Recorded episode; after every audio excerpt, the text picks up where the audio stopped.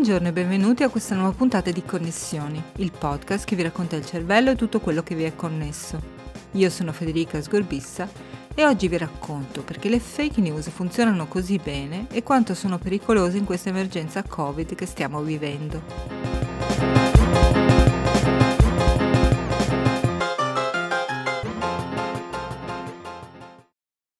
So, supposing we hit the body with a tremendous, uh, whether it's ultraviolet or just very powerful light, and I think you said that hasn't been checked, but you're going to test it. And then I said, supposing you brought the light inside the body, you can, which you can do either through the skin or uh, in some other way. And I think you said you're going to test that too. Sounds interesting. Right, and then I see the disinfectant where it knocks it out in a minute, one minute. And is there a way we can do something like that uh, by injection inside or or almost a cleaning? Because you see, it gets on the lungs and it does a tremendous number of the lungs. So it'd be interesting to check that. So that you're going to have to use medical doctors with. But it sounds it sounds interesting to me. Lo state sentendo. È il presidente degli Stati Uniti Donald Trump che suggerisce che una buona idea per combattere il Covid potrebbe essere iniettare disinfettante nelle vene dei malati, visto che basta passarne un po' su una superficie per uccidere qualsiasi microorganismo in pochi secondi. Quando ho sentito questa notizia alla radio per la prima volta, stavo pranzando con mia figlia, 13 anni, che ha strabuzzato gli occhi e ha commentato: Ma che dice? Anche mio cugino di 7 anni sa che se ti inietti del disinfettante muori. Respectfully, sir, you're the president, and people tuning into these briefings, they want to get information and guidance and want to know what to do. They're hey, not looking for rumors. Hey, I'm the president, and you're fake news.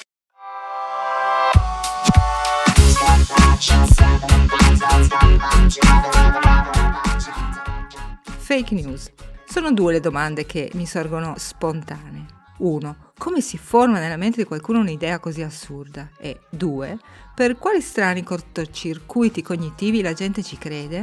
Poi mi chiedo anche come una persona in una posizione di tale potere possa dire certe scempiaggini senza pensare alle conseguenze, ma questa è un'altra questione. Perché magari avrete pensato che le parole di Trump siano innocue. Insomma, nemmeno il cugino di mia figlia ci crederebbe. Pare invece che non sia così. Sono già stati registrati casi in diversi stati americani di persone che hanno bevuto disinfettante proprio in conseguenza delle parole del presidente. E se vi pare incredibile, sappiate che c'è gente, parecchia gente, in India che si è ritrovata in, tutta insieme a bere urina di mucca, credendo in un effetto protettivo contro il virus. Con lo stesso scopo, in Madagascar addirittura il governo ha pubblicizzato una bevanda a base di assenzio, che comunque delle tre opzioni di cui abbiamo parlato finora mi sembra la migliore. Sia come sia, visto che già non ne avevamo abbastanza di fake news, il coronavirus ha provocato un'epidemia accessoria proprio di notizie false. Oggi Connessioni prova a capire quali siano i meccanismi psicologici che governano la nostra credenza alle fake news.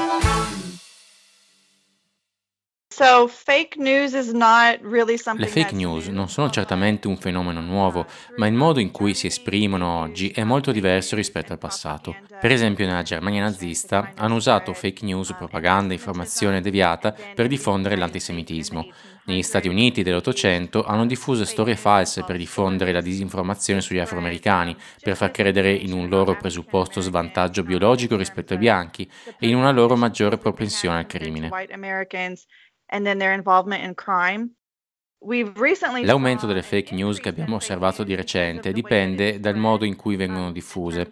Intendo il tipo di storie che passano attraverso internet, ma le fake news sono qualcosa che esiste già da molto tempo. Chrysalis Wright è una psicologa ed è direttore del Media and Migration Lab dell'Università della California ed è esperta di fake news. Le fake news che vediamo oggi sono diverse per molti motivi. Uno di questi è la velocità con cui questo tipo di informazione viene diffuso e il modo in cui può influenzare i consumatori. Le fake news oggi hanno minore possibilità di essere prodotte dalla stampa tradizionale come avveniva invece in passato. Prima di parlare dei social media però è importante porre attenzione che ci sono molte fonti ufficiali, almeno negli Stati Uniti, che pubblicano le informazioni basandosi su un'agenda politica specifica e molto polarizzata. Due delle testate che si distinguono in particolar modo su questo fronte sono la Fox e la CNN, una molto conservatrice, l'altra molto liberale. Di solito, quando le persone pensano alle fake news, intendono le storie false che circolano sui social media come Facebook, Twitter, Instagram, YouTube, che sembrano essere i quattro principali. La maggior parte delle volte quel tipo di fake news è molto sensazionalistica, i titoli sono urlati e il linguaggio molto esagerato, tendono a distruggere i fatti e possono anche essere molto ingannevoli. Dunque le fake news, come le conosciamo oggi, sono un fenomeno di cui siamo diventati drammaticamente coscienti forse solo nel 2016, proprio in corrispondenza dell'elezione del presidente americano Donald Trump. Questo tipo di notizie false ha il suo mezzo principe nel web. C'è da dire che però in molti paesi, Italia in primis, molto spesso dal web escono fuori e finiscono anche nei media tradizionali. Uh, most of the time, by the time it gets la gran parte delle volte, quando arrivano al consumatore, non siamo più in grado di determinare da dove l'informazione sia originariamente partita, perché è stata condivisa un gran numero di volte e quindi diventa difficile verificare la validità della fonte da cui è arrivata. Questo è un problema perché innalza la probabilità che la gente ci creda davvero. La gran parte delle persone non si prende tempo per fare da sé un po' di fact-checking. Tendiamo ad essere dei pensatori pigri. Lazy thinkers to a certain extent.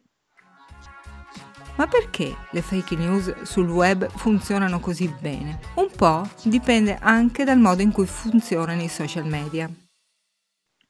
Um, Poi c'è la consuetudine dei social media di far vedere il numero di visualizzazioni e commenti ottenuti da un post. In generale tendiamo a considerare un post che è stato visto centinaia o migliaia di volte come più credibile rispetto a qualcosa che è stato appena postato. Quindi il modo in cui le fake news vengono presentate sui social media è molto ingannevole e le conseguenze che possono avere sui consumatori sono più problematiche che in passato, specialmente oggi con il coronavirus.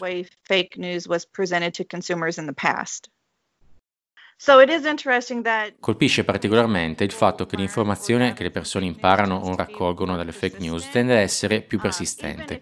Anche se dici chiaramente ai consumatori che l'informazione che hanno visto è falsa, argomentando con tutti i fatti, questi tendono a continuare a credere che si tratti di notizie vere. Le fake news inoltre sembrano essere qualcosa che ha un'influenza molto più forte sui consumatori di quella che hanno le notizie tradizionali.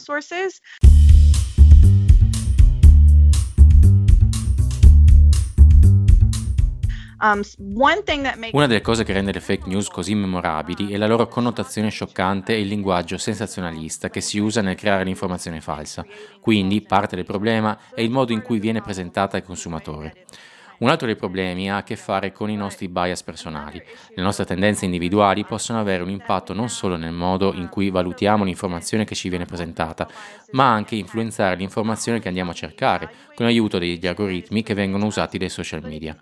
Per esempio, molti social media, Facebook in particolare, ma lo stesso fa anche YouTube, tendono a presentarci l'informazione sulla base delle nostre abitudini pregresse nel cliccare e per questo motivo in realtà ci vengono presentate informazioni che sono in accordo con quello che già crediamo. Per questo non abbiamo mai accesso alle due facce della medaglia di una notizia, ma solo a un'unica versione. Sui social media ci presentano solo i post che i nostri amici hanno condiviso e in genere abbiamo amici che hanno idee simili alle nostre e questo fa crescere il numero di contenuti simili a quelli che abbiamo già postato noi stessi. Um, you know, similar types of content that's presented to us.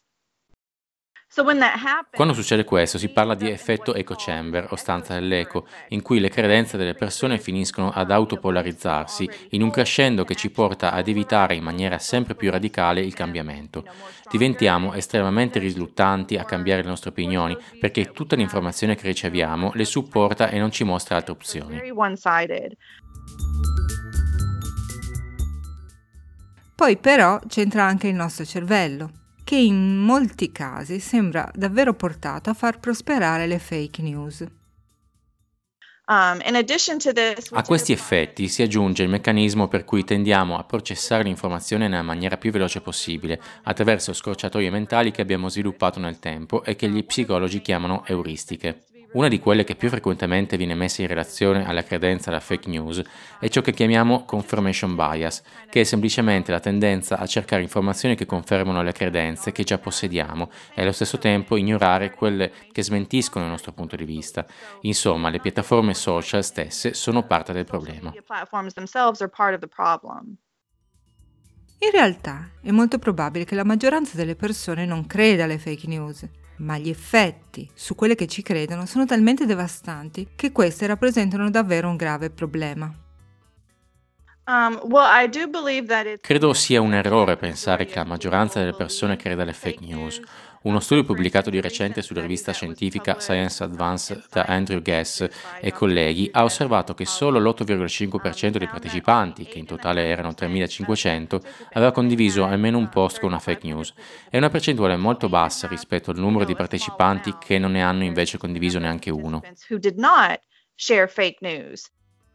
Età e orientamento politico sono fattori cruciali in questo fenomeno. Um, Gli autori hanno anche osservato che coloro che avevano maggiori possibilità di condividere una fake news erano politicamente più conservatori degli altri, cosa che è stata dimostrata da molti studi. Quello che però è risultato davvero chiaro in quel particolare articolo è che le persone sopra i 65 anni, indipendentemente dalle loro idee politiche, avevano una probabilità maggiore di condividere fake news rispetto a qualsiasi altro gruppo d'età, una cosa molto interessante. La ricerca che ho condotto io invece ha coinvolto per la maggior parte studenti in età da college, quindi tra i 20 e i 25 anni.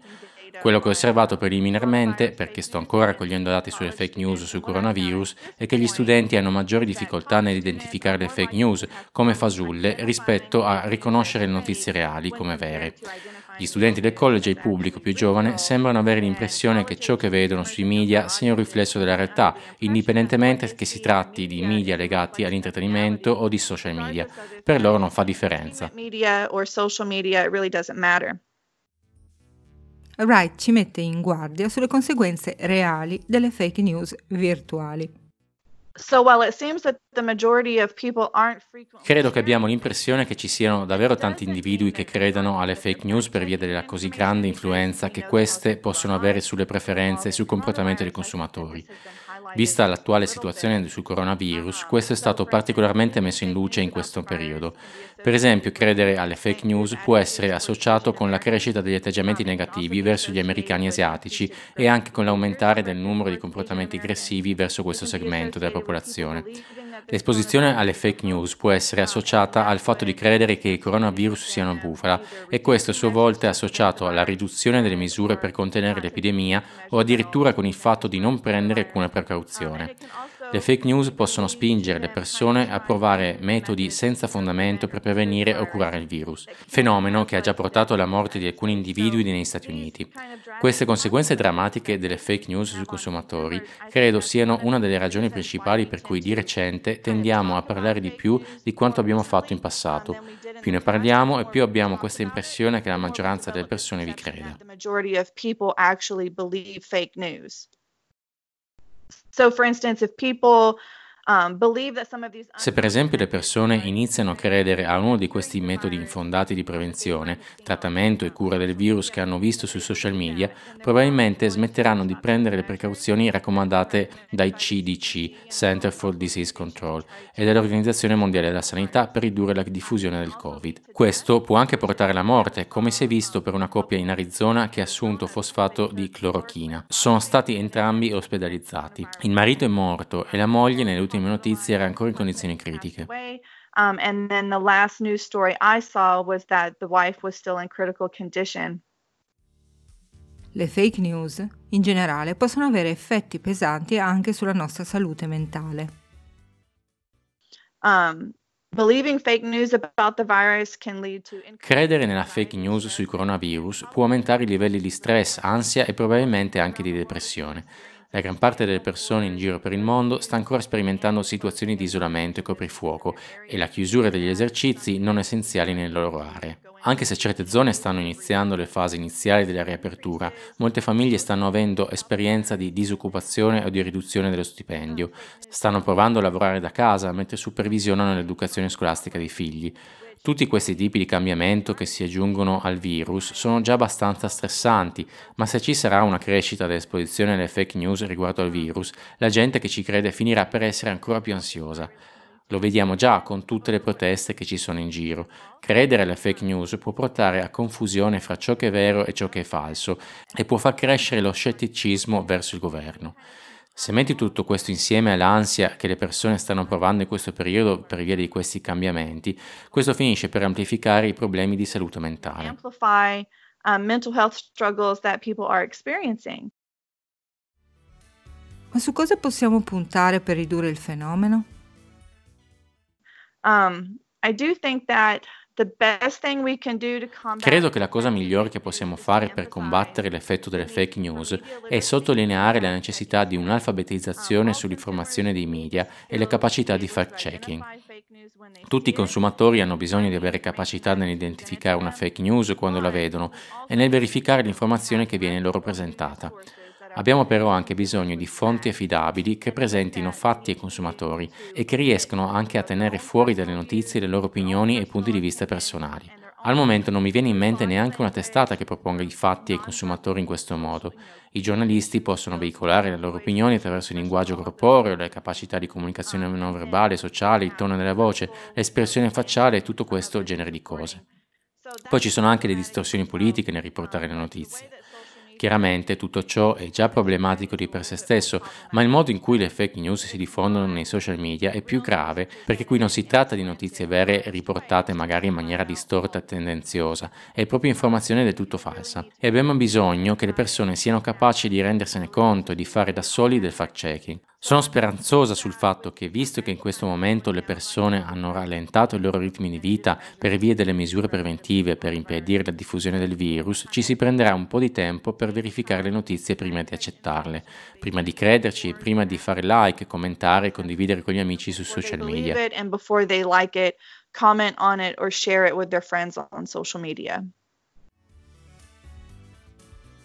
Lo stato di stress e ansia a cui siamo sottoposti in questo periodo però non è il più favorevole per sperare che le persone facciano ricorso alla loro razionalità.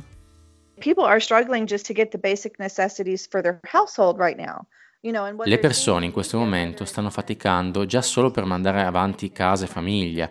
Quello che vedono sui media, che siano quelli tradizionali o le fonti di fake news, gli rende le cose più difficili. Le persone si affidano al confirmation bias e alle euristiche per determinare se le informazioni che vedono siano vere o false e perciò, anche se abbiamo più tempo, per impegnarci nel fact-checking, penso che la gente sarà comunque meno sensibile e ricettiva. Più cercheremo di spingere in una direzione, più osserveremo una relazione contraria. Abbiamo già un'attitudine scettica verso le figure autorevoli, governo, la scienza e il giornalismo tradizionale. Questo tipo di scetticismo è già ben radicato.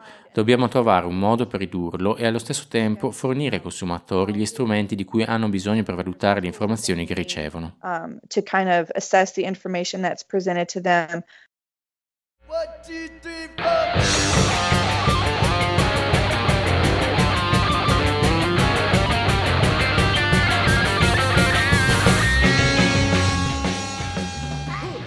Come appare chiaro, l'emergenza Covid ha avuto la spiacevole conseguenza di esacerbare il fenomeno delle fake news, aumentandone il numero in circolo.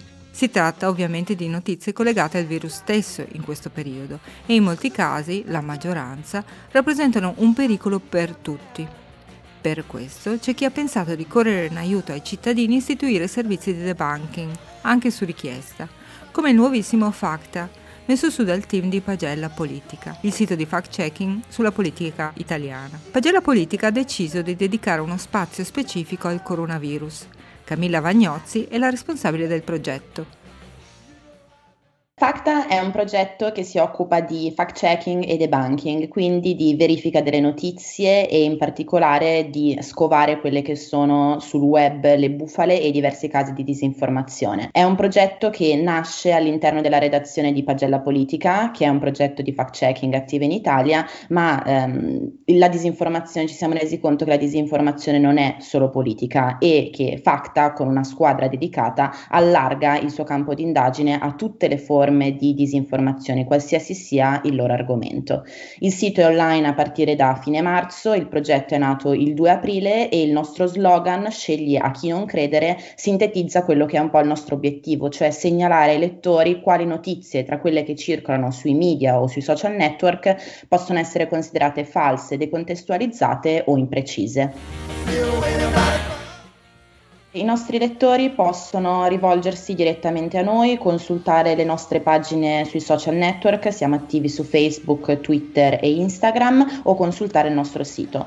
Um, per segnalarci direttamente una notizia che può essere considerata falsa o magari vera ma presa per falsa da degli amici dei nostri lettori, eh, le modalità con le quali ci si può contattare sono diverse. Abbiamo attivo un servizio WhatsApp che dal lunedì al venerdì eh, è attivo dalle 9 alle 18 18, ma poi risponde insomma in qualche modo anche alle segnalazioni che vengono ricevute nel corso delle 24 ore e che da lunedì al venerdì tra l'altro ehm, manda eh, prima delle 19 a chi si iscrive al servizio una rassegna giornaliera sulle principali bufale pubblicate da Facta nel corso della giornata. In questo caso per contattarci via WhatsApp il numero di riferimento è 345 6022 504. Per chi invece volesse contattarci in altro modo abbiamo un'email dedicata alle segnalazioni segnalazioni che è segnalazioni-facta.news. È possibile inviare una notizia, un link, un video, un audio, qualsiasi forma in qualche modo di contenuto anche direttamente tramite il nostro sito. Nella pagina segnalazioni c'è un box dedicato appunto a queste, oppure è anche possibile contattarci sulle diverse piattaforme sui nostri social network con un messaggio indirizzato direttamente alla redazione.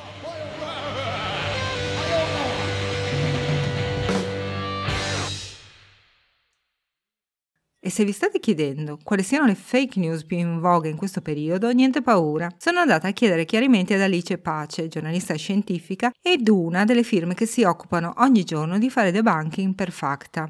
Un macro tema che è andato per la maggiore in, in, questo mese è stato il presunto legame tra il 5G e il coronavirus. Ha preso mille forme, mille declinazioni magari arrivava la segnalazione in cui eh, ci chiedevano se il segnale 5G può eh, attivare il virus oppure se fosse vero che eh, rovina in qualche modo le, le, nostre cellule, indebolisce il nostro sistema immunitario. Addirittura si prendevano a riferimento l'influenza spagnola del 1918 che alcuni ipotizzavano che fosse stata, si fosse diffusa per colpa delle onde radio, che poi un'altra influenza, insomma un virus cosiddetta Hong Kong, si fosse diffusa per colpa della eh, diffusione in quegli anni, negli anni 70, negli anni 60 dei satelliti. E insomma, ogni rivoluzione tecnologica in qualche modo veniva legata a una, a una malattia diversa e in questo senso il 5G al coronavirus.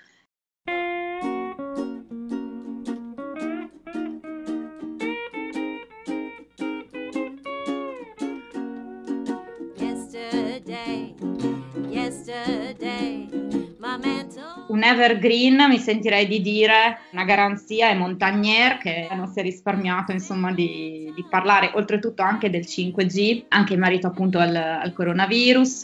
Un'altra segnalazione molto frequente è la presunta origine artificiale del, di SARS-CoV-2 quindi insomma l'ipotesi di una fuga del virus da un laboratorio di Wuhan, vari complotti insomma che legano questo virus a una sorta di manipolazione, l'arma biologica, questo tipo di cose qui.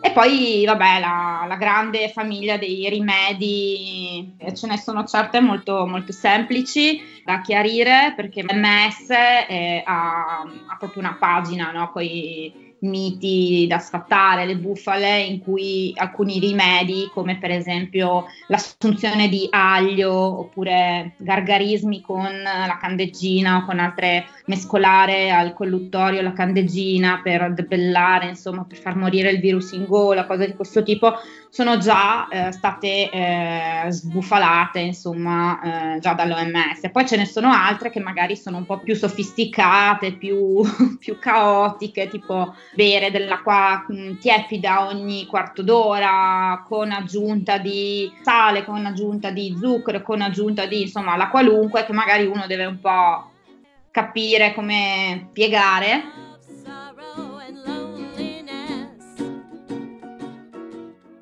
la cosa più, più oltre che mi è capitata, forse vabbè, è anche una delle più recenti, quindi forse ancora un po', un po calda, ecco.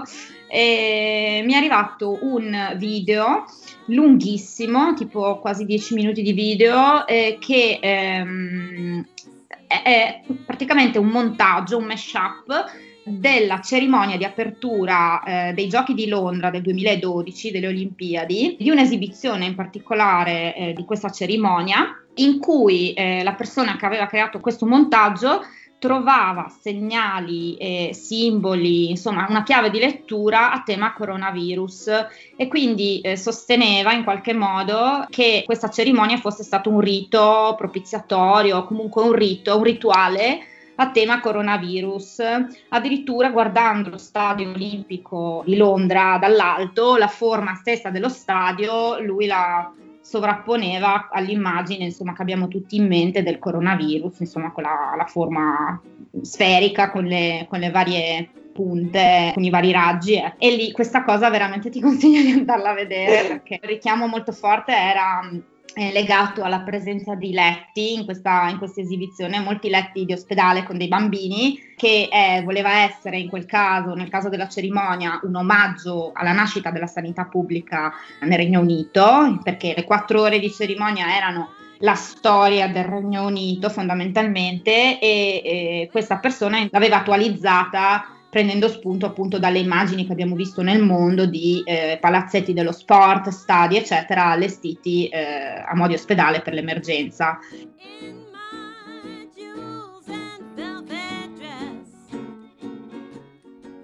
Un esempio di cosa divertente è una cosa che una, eh, una richiesta di una segnalazione che ho ricevuto proprio i primi giorni di lavoro che però mi è rimasta particolarmente impressa. Si trattava di una foto che ritraeva una famiglia nel passato, tutti con la mascherina sul volto e eh, uno di, dei personaggi eh, con in braccio un gatto, eh, anche lui con la mascherina.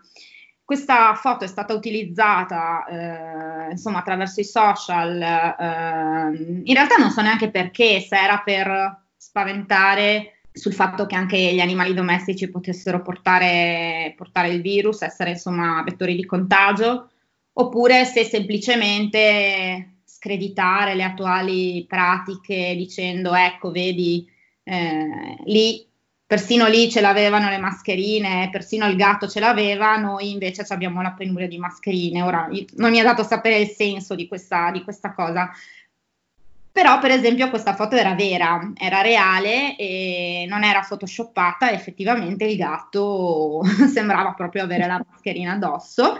Ho detto: Senti, sai cosa c'è? Vedo dov'è questa foto, contatto direttamente il museo, insomma, l'archivio che, che l'ha conservata, cerco di ricostruirne la storia. Questa foto effettivamente apparteneva all'archivio sulla pandemia di influenza, quella del, del, del 1918 è una, una foto americana, mentre in California, eh, mentre in Italia girava ovviamente come se fosse una foto ambientata, ambientata da noi, ma senza esserlo.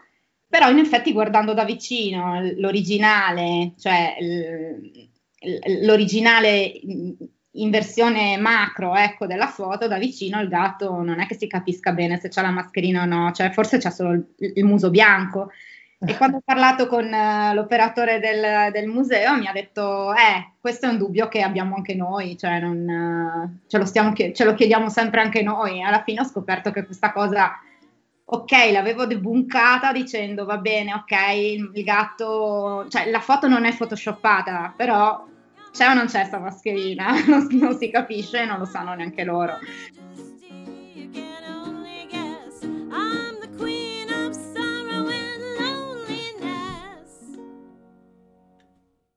Fra le cose più fresche di cui si è occupata Alice Pace in questi giorni c'è ovviamente il dibattito sulla terapia con il plasma iperimmune.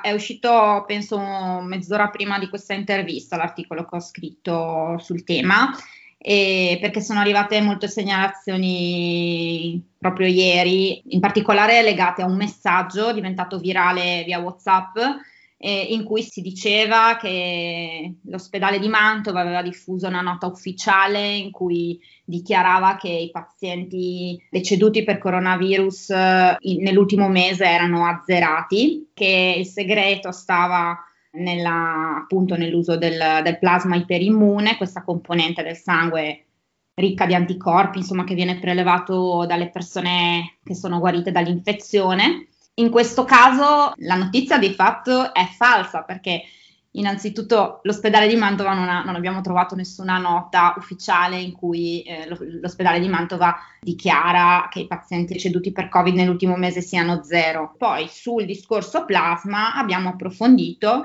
mettendo in luce quello che sappiamo e quello che non sappiamo, quindi richiamato le, le dichiarazioni degli, degli, esperti, di chi se ne occupa, eh, sia coinvolti direttamente che non coinvolti direttamente nella, nelle ricerche condotte a Mantova e Pavia, che sono insomma quelle che in questo momento stanno, di cui si sta parlando di più, e abbiamo eh, detto quello che si sa, cioè quello che loro in questo momento possono dire, cioè che hanno avuto dei risultati incoraggianti, ma di fatto gli studi mh, clinici che hanno portato avanti non sono ancora oggetto di pubblicazione, quindi eh, anche perché appunto i dati sono in fase di elaborazione, non hanno, eh, non hanno ancora costruito una statistica, insomma non, non si sono espressi eh, con dei numeri, con dei dati. E abbiamo raccontato insomma il potenziale di questa tecnica e raccolto insomma anche alcuni eh, pareri in merito ai limiti, però di fatto sì, mh, mm, il messaggio in sé per come eh, circola su WhatsApp è una bufala perché è ricco di eh, messaggi, sì, di, di informazioni fuorvianti o comunque infondate. E poi però giustamente era il caso di approfondire l'argomento perché la, la, terapia, insomma l'ipotesi di una terapia col plasma non è una bufala, è un qualcosa che eh, si sta studiando, è una delle tante tessere del puzzle, insomma, della, delle possibili terapie d'emergenza che stanno venendo alla luce in questo periodo contro il Covid.